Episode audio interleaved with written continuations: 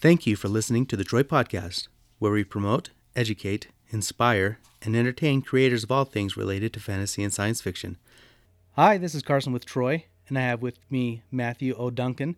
Matthew is a an author, um, and some of the series that he has um, authored is the New Terra sagas and Lieutenant the Lieutenant Riley series, or if you're across the pond, the Lieutenant Riley series. I don't know if that's true or not, but um, they do call them lieutenants. Anyway, Matthew, thank you so much for getting on. Go ahead and introduce yourself and tell us a little bit about your books. Uh, yeah, uh, my name is uh, Matt Duncan. Um, I go by Matthew O. Duncan on my books. And uh, yeah, I do have two series. They're sci fi fantasy. Um, and basically, start out with The Warrior Stone, which is the first book in the New Terra sagas. And that is um, sci fi fantasy because it both science fiction and it has a magical element to it. Um, and then Lieutenant Riley series is a spin-off series that I actually wrote as a standalone book uh, in the same universe, but straight sci-fi, different set of characters, different situation. Um, but I just kind of used what I established world building wise from the first series. But it was my Lieutenant Riley book that was the book that took off for me and actually launched my uh, professional career, allowed me to go from being a uh, part-time writer to a full-time uh, author. And so, of course, because of the popularity of the book, and I love the characters, um, I end up writing a series. And actually, that's now a five-book series that I'm going to continue on with. And I'm going to revisit the first series and uh, write at least one more book for it because I left on a, on a kind of a cliffhanger. So I owe it to my readers to go back and at least finish that. That's very interesting. Um, and people who want to become authors, you know, you you had this part time, you know, gig where you were just writing part time. What were some of your habits um, at that time, and what are they now? Um, now that you're a full time author. Well, um, when I was working a full time job, uh, I was a um, basically uh, a talent acquisition manager for a national retailer. And I was working, you know, around 50 hours a week. And so I didn't have a whole lot of free time. But when I did, I would use that to write. And writing was kind of escape for me. So I would sometimes do it before work. Oftentimes on my lunch hour, I would go find a quiet spot and eat my lunch and have my laptop on uh, my lap and just peck away until I ran out of time. Uh, sometimes if I really had the bug, I would stay up late and work, oftentimes working on the weekend. Um, and then when I would get a draft done, I would give it to my content editor. I would often have a second project that I'd work on, and I'd work on writing a second project my editor was working on one book and then when she gave that back, I would switch and give her the other book to work on and uh, then go through her notes. And when I was working full time, the process was a bit longer because I couldn't spend as much time on it as I wanted to. And so my first book took me about two and a half years to come out with. I got a little bit better. My second book was about two years. And got to a point where I was able to produce a book about one every six months.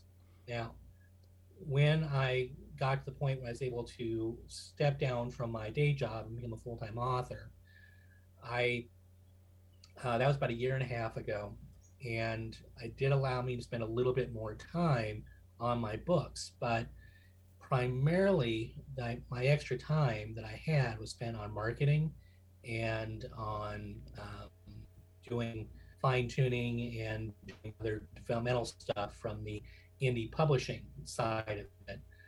I spent a little bit more time writing, but not a whole lot. Uh, the creative aspect, you kind of get into a certain pace. And I know people who can sit down and write four, 5,000 words a day. I write with inspiration. If I can produce between 1,000 and 2,000 words that I think are quality in a day, I'm doing great. That might be one to two hours worth of work. But um, just because I have a full day to spend writing, I'm not disciplined enough to be you know, sit sit and write for eight hours. So, productivity wise, I'm a little bit more productive um, now than I was when I was working full time. And the trick is needs to be an escape. It still needs to be something that you have a passion for. And when you try to push yourself too hard, sometimes it becomes, like I said, a chore, and then your motivation stops coming. Um, I, I, I, totally agree with you. You know, you, you have to have a passion for it. You have to be able to enjoy what you're doing, or else it becomes another job. And not that that's a necessarily a bad thing, but a job can become drudgery at, at some point as well. So if, if you can have a passion and you can enjoy what you're doing, um, I, I think that's that's key.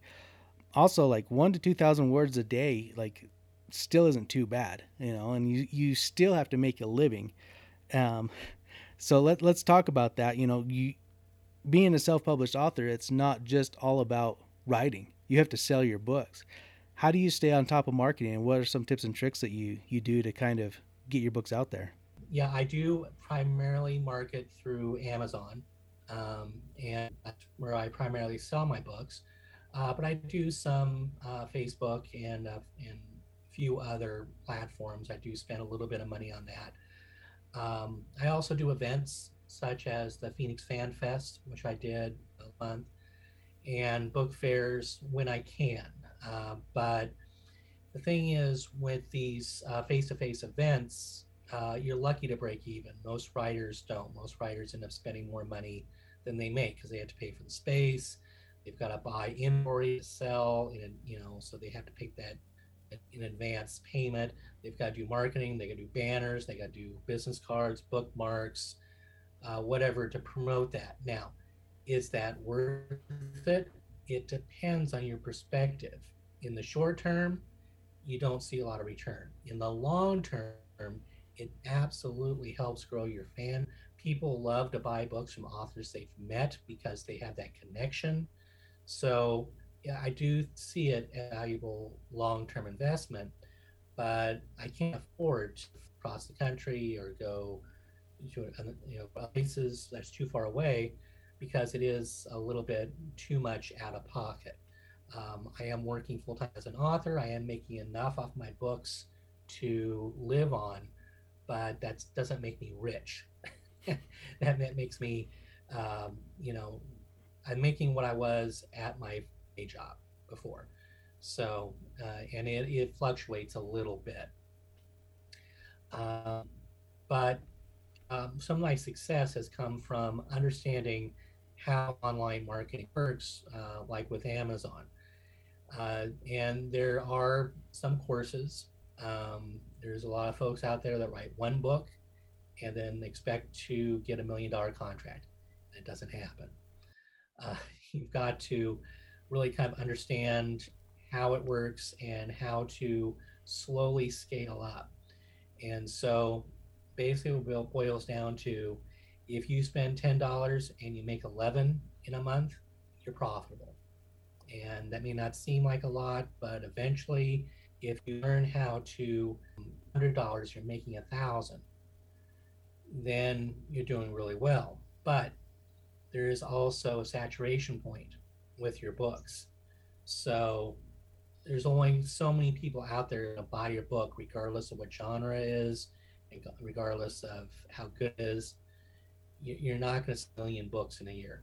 It's not going to happen um, most successful authors are authors that build an audience that anticipates their next book and uh, writes a book, especially series. Series are successful because people become attached to the characters and they want to see where the characters go next and where the story goes. And so, uh, series are typically what uh, full time authors do to stay full time. Right. And you, you touched on a point earlier that I want to come back to, and that is when you finished a book, you would send that to your editor and then you'd start immediately on the next one.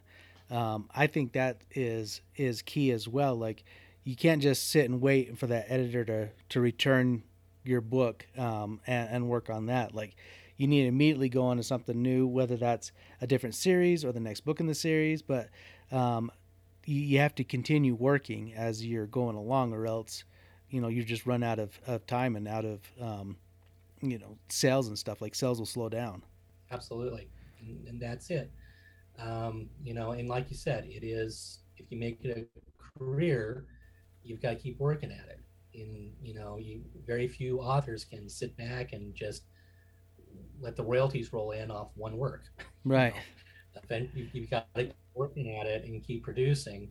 And uh, readers can be fickle. they they want they want a standard. You know, you, if you write a fantastic book, you've got to meet that standard. They love your work. You you maintain the quality uh, in your next book. They will love it, and they will tell the world how much they love it. You just you know put in half the effort on the next book, and slap a, a new cover on it and a, and a, t- a fancy title. It'll sell, but your audience will, you know, you'll have a backlash with your audience, and the next book won't sell. Um, now, in my first series, uh, my second book that I wrote in my first series was, in my mind, a sequel because it was a continuation of the story within the universe. But I switched around the characters. I made the primary characters in from the first book secondary characters, and secondary characters from the first book primary the second. And basically, I said here in the halfway through the first book, so now I'm going to tell a story about what happened to them. And it was pointed out to me after I published, you really should have made that a spin-off, not a sequel. And then the third book I wrote was more of a sequel to the first book. And what what's happened is the first book sells, the second book sells, and then the third book only does a four out of ten in continuing readers. So how I addressed that was at the end of the first book, I on the on the very last page, I wrote a letter to the readers, and I explained what I just explained to you mm-hmm. about the second book is part of the series, but it is more of a spin-off, and the third book is more of a true sequel. And since I've done that, sales for both the read-through has has improved. So in other words, I'm selling almost as many second and third books as I am the first book. Nice. So a lot of that was just kind of kind of goofed, and I set up the wrong expectations. So before you read the next book, here here's what to expect. And I find that when you t- when you let readers who really like your work know what's going on and and you're honest with them, they'll stick with you because the whole reason they got to the end of your book is because they like what they saw and that's good that you were able to identify the problem and be able to address that because um, lots of people could have been like what you know i'm seeing this 40% um, sell rate when i'm expecting you know 70 or 80 like i don't, I don't know what's going on and you're able to identify that and be able to address that um, retroactively so that your fans know exactly what's going on and you said that um, the Lieutenant Riley series is is kind of a spinoff. Um, was that uh, when did you know and when did you go? Okay, like I, I like this character. I want to spin it off. Well, the, the funny thing with the Lieutenant Riley series was, I was working on the third book of my first series, and feeling stale, and I was I was dealing with major writer's block. So I put it aside, and I just kind of had this vague idea of a completely unrelated character, you know, and so I basically said, okay, so in the first book, the war with the Zircon comes to an end. That's that's kind of how it resolves, and now we're dealing with peacetime. So I just made up a character that was in the military during the war, and the war is over now. He doesn't know what to do with himself. So I just started writing it as a writing exercise, as a way to clear my mental palette and just write a different character. And I, I really changed gears on it. The first book, book was first person. And so I was literally telling the story from the character's point of view. And I just wrote this, and it was not as in depth and detailed as the other books, This was just more of a roller coaster ride of one event happening after the other and skin your teeth. He's about to die, but he figures out how to save himself and the people around him. And then another catastrophe, and he's got to be the one to step up to be the hero when he doesn't want to be the hero. And it's just this one then after the other. And I just wrote it to write it just to see how far I could go with it. And I wasn't planning on publishing it, but I kind of liked it. And I thought maybe I have something. So I showed it to a couple of friends. I start with my wife and then a couple other people, and everybody loved it. And so I back and I did the editing process and the cleanup and the content editing and, and the proofing and all that. And I published it as a one off.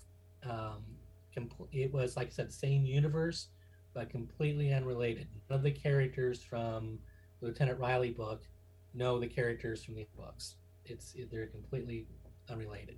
And so I just kept writing. I just kept writing this character, and it it it just became my popular series. Now, the last book in the series that I wrote, my wife suggested doing a crossover with the characters from my very first book in the other series, because this is kind of the, the last book in this particular series. I am going to continue on with Lieutenant Riley, but I'm going to start a new series with him. But in, in this book, I used Roy and Katrina from the first book, Warrior Stone, and gave them a couple chapters, wrote them in as a way of kind of introducing readers from one series to the other series.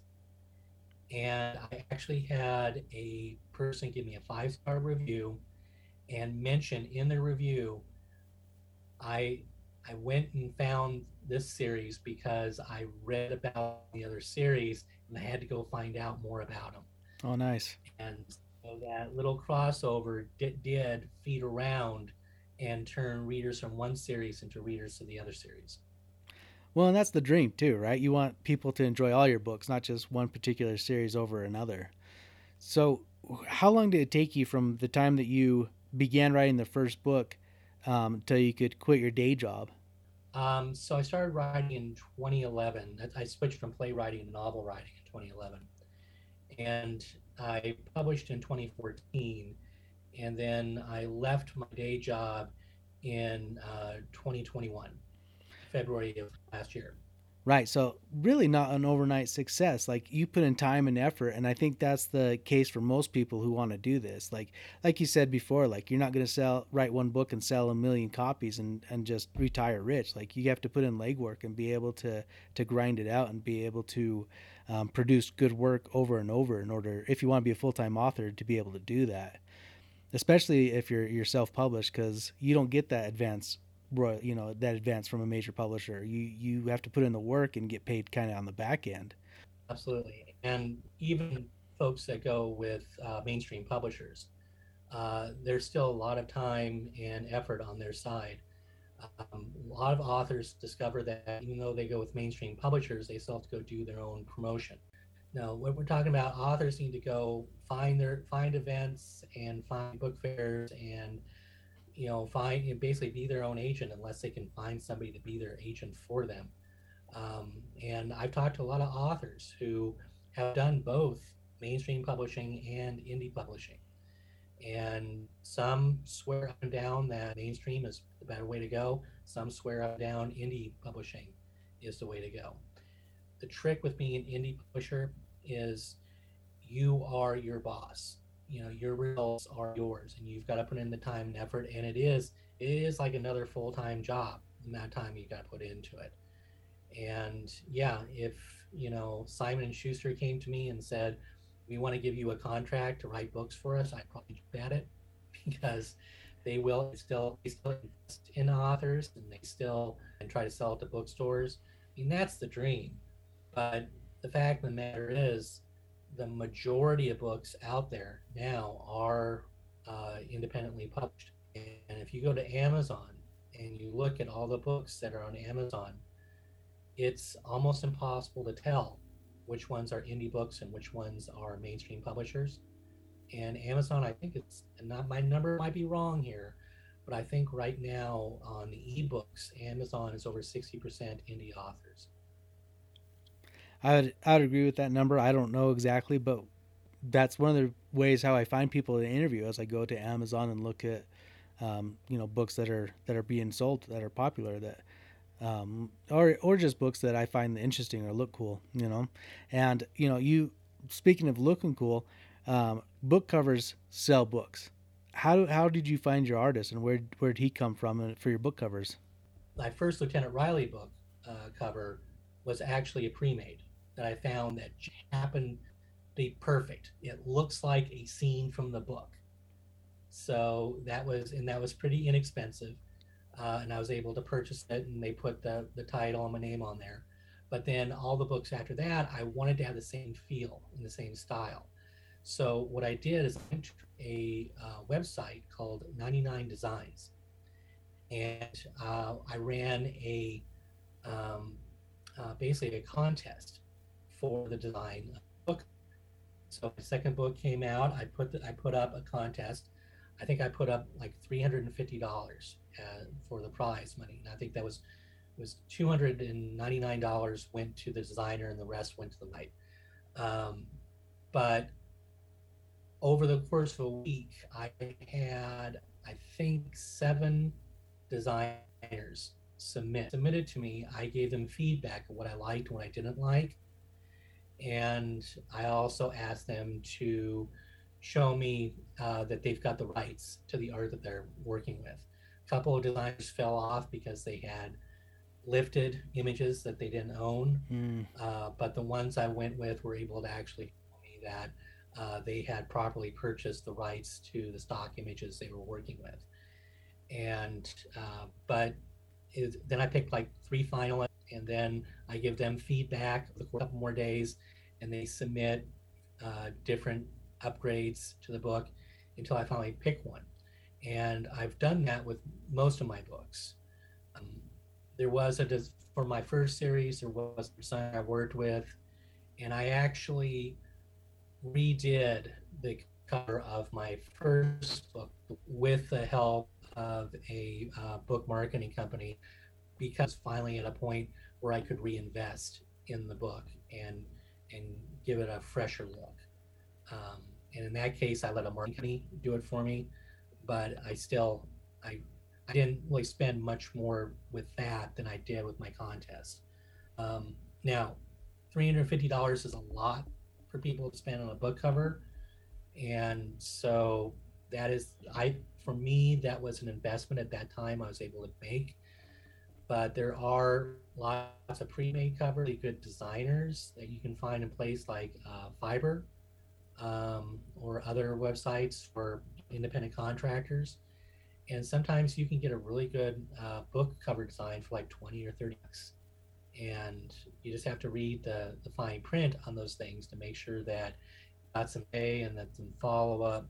Uh, I've worked with a number of authors who have had great covers that sell really well for them, and they didn't spend more than 20 bucks on it. So if you're willing to do the time and the research, you can do that. Um, and if you find a designer that works really well with you, that's fantastic too, because then you can keep returning to that designer and and get a look that is consistent to your for your series.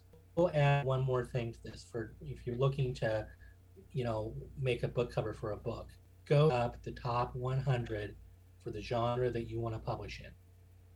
Take a look at the, the top 100 books in that in your genre and and, nail it down. You know, go to, go to that subgenre that really fits your book, and what books are selling, and try to identify what's the common color palette in the most popular books. Is it blue, black, and orange? Is it white, yellow, and green? For me, is sci-fi, a lot of base colors. You know, uh, the dark greens, the dark blues, the blacks, the contrast silvers and grays. Um, and so I look at that when I go to do my book covers uh, because people identify if they see your book and it looks like the other best-selling books, then there, people will make that association, and they're more likely just to assume that your book's on the same standard. Why? Because people do judge a book by its cover, and so if you can make your cover look like it came out of the same publishing house as the other big books in your genre, then you're already halfway to the fine. That is a great tip or trick um, to look at the color scheme of the books that in the genre that you want to publish in. Um, and I've noticed that like growing up in the you know 90s and stuff like you could go to the fantasy um, section of Barnes and Noble or Waldenbooks or wherever books were sold in your area, and you they had the the same color scheme, and you could uh, really tell like artist to artist, like okay, that's a you know that's that's this artist or that's the, this artist, and um, publishers use that to their advantage. Like okay, George, uh, Robert Jordan Wheel of Time, they used Darrell K. Sweet. Um, you know, David Farland used the same uh, or David Farland's book, uh, The Runelords, the used the exact same artist. Like, so so there was, you know, comparing those books, saying, okay, well, I like I like this one because the cover and the artist that did this, I, I, I might like this one, so they'll give it a try. So that's a, a great tip or trick. I, I really like that advice. Um, why, you know, you could have written in any genre. Why did you choose science fiction fantasy? Oh, because I'm a fan. I read the books that I want to read and I can't find. So, you know, that is the, these were stories that were playing around in my mind. And the, the first book I wrote, I actually was going to write it as a screenplay. I, I had an idea for a screenplay, but I hadn't fleshed it out enough. I didn't have Act One, Act Two, Act Three. So I decided to start writing it as a short story, just write it out, the short story as an outline but I wrote like 42 pages and I hadn't gotten past what would be Act One.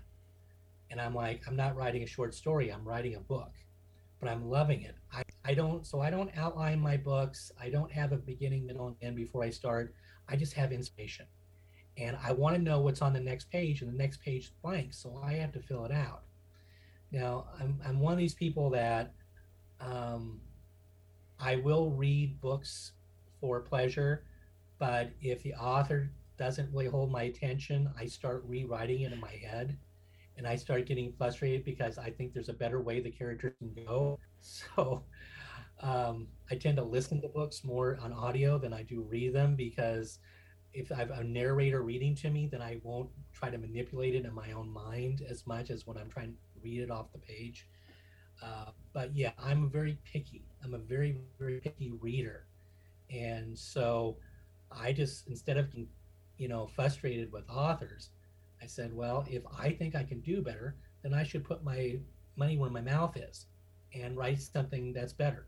And I really went back to school uh, on how to write long form uh, when I wrote my first book because my first book and it took me about three months to write the first draft. And I showed it to my wife. She absolutely loved it. She loved the characters, she loved the story, she loved a million things about it. But then she gave me back my 160 page manuscript with red ink on every single page. And now my wife um, has a master's degree in education and uh, plus very avid reader. So as a content editor, she's been very valuable. But she went through and and wrote notes like, you know, you need to clarify this. You need to tell me what this character's thinking. You need to set the scene better. You need to paint the image better. And and basically told me everything that she saw that would bother a reader. And and so I went back and for my first book, I went through over 12 and then I tried to submit it to publishers. And no publishers would look at my work because I was an unknown author and they only took manuscripts from agents. So I tried to get an agent. And I couldn't get an agent to even look at my work because I was an unknown author and they're only going to represent work that they know they could sell. And if I don't have an established audience, there's no guarantee sale. That's what led me to indie publishing. Because I couldn't get my foot in the door. Now, I've since learned there were a lot more smaller publishers out there that I could have approached, but I'm so glad I didn't. So you said 12 drafts um, of your first book. Um, how did you stay motivated after like six or seven, or you know, instead of just saying I'm going to scrap this and and start over fresh? How did, how did you stay motivated? Well, um, a lot of it had to do with fear, and what, what my fear was was for people not to take me seriously as a writer. And so I really, really wanted to put my best foot forward. So my philosophy was if my wife and other proofreaders could still find places to make notes, then I wasn't ready to show it to anybody else in the industry. I'm, I wasn't in the practice of working on a second book. I was just working on this one book, and then I would give it to my wife to edit, and I wouldn't have it for a week. Uh, during that downtime, and I was still working full time, but I was still trying to stay in the writing mindset. So I was going to the library and I was looking for best selling books in similar genres and in my genre. And I was checking out books to read, I was checking out books on CD uh, to listen to. And on my, on my drive to work, my drive home, I'm listening to audiobooks. And one of the things that I discovered was I found this one series that was a very successful series. New York Times bestselling author. She had like seven books in this one series. And I started with the last book and I'm listening to it and I'm trying to pick up what is it that makes this a better book than all the other books? What makes this a bestseller? And I'm trying to listen to see style and and even the mechanics of the writing and structure and sentence structure. And then I went and listened to her first book. And when, when I listened for her first book, after listening to her last book, I picked up all the mistakes. And it taught me a lot of things that I needed to avoid myself. And here, here last book, she got really creative at identifying who's speaking. So she would write, you know, John walked over and picked up the phone and then spoke into it. The phone rang, Susie picked it up, and they would have a conversation, but it was there were in two pages there was only a couple he said she says. Whereas in her first book when she wrote dialogue at the end of every single sentence of dialogue she put he said she said he said she said he said she said. And when you're listening to that it's distraction so that was one example i picked up on out of you know you know several dozen little things that i was picking up that worked and didn't work. And then go i went back and looked at my own work to see if i was making the same mistakes. So that's what i meant about going back to school and really kind of re- reading books from the viewpoint of what makes this good what can i do to make it better and how do i apply that to my own work? That's that's awesome one of the things that i like what you said is like you know you can read for pleasure but I think when you take a, a deeper look into things and say asking yourself why is this successful and deconstructing it, you can improve yourself to become a, a best-selling author as well. Um, you know, you you you wrote your first couple books, but and Lieutenant Riley was kind of the thing that kind of was a palate cleanser. Were you surprised when that became a, a bestseller when you know it, it carried it through? I, I was. Uh, I was surprised and I was thrilled and the lesson I learned from that was um, I, I, I have a passion for all my books, but the Lieutenant Riley book was just fun. I, I wrote it just to write something fun for me, but that's what my readers picked up on. My readers picked up on this is fun. And the lesson I learned was I don't need to worry about writing um, you know, something that's a souffle when I can write something that is hamburger and french fries. Because uh, people are still going to love the hamburger and french fries, and I'm probably going to sell more of those. And and so, um, like I said, I was so worried about meeting the standard I set in my first book. I can write something that maybe isn't the same literary quality as my first book, but as long as it's fun and I found joy in it, well, odds are my readers are going to find joy in it. And and that was the secret to the success. And that's why my Lieutenant Riley series really continued to, you know, sell and grow and and build that demand. where I got people still writing reviews and writing emails to me going, please, please keep writing. We want more, you know. And, and one of the big satisfactions I had was going back to an event that I'd been at the previous year and having somebody who bought my two of my books the previous year walk up to my booth and say, Is book three out? Please tell me book three's out. That was one of the biggest thrills I had at one of those events that's definitely exciting and rewarding as well to have somebody come back after purchasing your books and come back and be excited for the next one. And I think that's a, a, key to anybody's success. And we talked about it a little bit earlier in the interview, but you know, if you're passionate and and enjoy what you do, like you said, the Lieutenant Riley was just fun and joyful, and you enjoyed writing it. And it doesn't matter if you're doing a souffle or a hamburger, in my opinion, because people are going to enjoy whatever they enjoy. And as long as you enjoy what you're writing and i think that's a key to to writing and becoming successful is if you enjoy it you'll be able to um, have a, a, longer career than if it like we talked about before um, it becomes a job and it's it's drudgery and stuff like that. Um, so when you became a, a, full-time author and you know you're going to all these places um, what has been some of the things that you've been surprised about?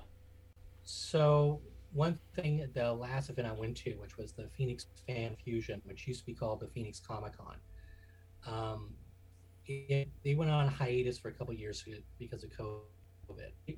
Um, a couple months ago, we went back, and there's a lot of authors that sell there. It's mostly like sci-fi, fantasy, a lot of anime, uh, comic book stuff. Uh, but the fan base for this event changed four or five years ago, Star Trek, Star Wars were really big, and and that's the costumes that you saw wearing when they were at the, these events. This last time, I didn't see very much Star Wars. I didn't see very many Star Trek, even though there's a lot of new Star Wars and Star Trek out there. But the fan base of the 30s, 30 something and younger is much more into anime and um, much more into actually international brands when it comes to uh, books and comic books. Uh, the younger generation, my kids chose to a global uh, culture than my generation was. It's wonderful. I think that's fantastic. Uh, but my books um, are are really kind of geared for 30 plus uh, for because that's the fan base that's still really into sci-fi um, you know and star wars star galactica that type of stuff. Um, and so that surprised me and how just in a few years the the fan base changed and got older which is good because they're going they're getting older with me but it's it's not um, it, it's not trickling down like I thought it would. It runs in cycles, you know. So I think that maybe generation that might get into sci-fi because before George Lucas came out with Star Wars, sci-fi was a dead um, genre. Uh, it had been really popular in the 50s and early 60s, and then it fizzled. And the Star Trek TV show didn't do that well until it went to syndication in the 70s and then Star Wars came out, and then all of a sudden sci-fi was the big thing, and was the big thing with my generation. The following generation just isn't that into it, not not like we are. So that's something you kind of have to be aware of, um, and if you can write in multiple genres, uh, you're much more likely to capture a wider uh, audience base.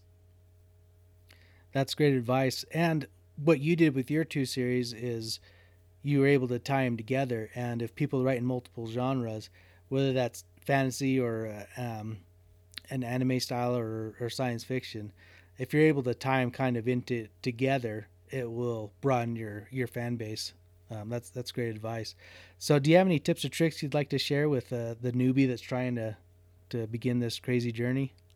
Write the book that you want to read, and you know, just start with that. Don't and the second thing is do not show, discuss, or tell anybody the details of the work you're working on until you get the final draft complete. Because everybody will want to give you their two cents on things that are creativity. And the moment other people try telling you how you should be creative is when you lose your creative inspiration. And that was, you know, some of my earlier attempts when trying to, when discussing with somebody what I'm working on, and oh, well, what about this? Well, why don't you try this? Well, why don't you have this character do this? And it it makes it much more harder to be creative because now you're guessing everything you're doing. So write your story, write it from beginning to end. Don't let anybody give you input until you've got your story told. Then you can show it to people and feedback, and you can go back and make changes if you feel the changes work. You can manipulate. You can, you know, uh, cut things out, add things in, uh, but just make sure it's your story from beginning to end before you collaborate.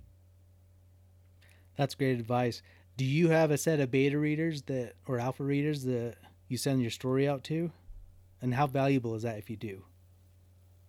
Just a couple, and and and they're they're uh, very close friends, uh, and um, a couple of family members, and it's it's not that I have any trust issues with that, but my ego tends to be very fragile when it comes to my writing. you know, I, I can, you know, in, in, in my jobs and all that, I, have got to really thick skin. When it comes to my writing, I have a very thin skin. So I'm very selective with people who I show my work to because they're people I trust to give me honest feedback, but not mean feedback, you know. Um, and a couple are uh, friends on Facebook who are also writers themselves and we actually exchange work back and forth. Now, the interesting thing about that is our styles are very different. So, the feedback that I get, it's always valuable because it's it's perspective from somebody who doesn't typically read my genre. So they're not always use the same tropes and the same things that I may lean on too much because that's mostly what I consume is books in my genre as a reader. And they give me some perspective that's different from what I typically get from folks who are heavy sci-fi readers. Uh, I also um, have somebody who is a teenager and gives me a lot of insight about um, you know things that don't make sense to him and I'm like, okay, so I'm using a phrase here that makes sense to somebody who's in their 40s, but doesn't make sense to somebody who's a teenager in their 20s. So I've got to be aware of that so I'm not, you know, uh, losing certain age groups. And sometimes it's just rephrasing it, sometimes it's re explaining it. Um, a, a, good example was um, kinetic rods. It is literally a steel tungsten dart shot at high velocity from one spaceship to another as a like, like a bullet. Uh, and it the it's it's been used from books all the way back uh, to Old Man's War and Ship Troopers and in a lot of modern sci-fi books. But if you are not an avid sci-fi reader, it doesn't make sense to you. So I I had to go back in and do a brief explanation of what it is so the reader doesn't feel lost because I said we got this and it did this and they can't visualize right because I didn't take the time to so it's having people with different perspectives tell me what makes sense and what doesn't that really helps me do that last refining and helps keep my books uh, enjoyable from you know regardless. I my books aren't just for the hardcore sci-fi. It's, it's a little bit more of a general audience. And lastly, uh, I am very careful about uh, four letters.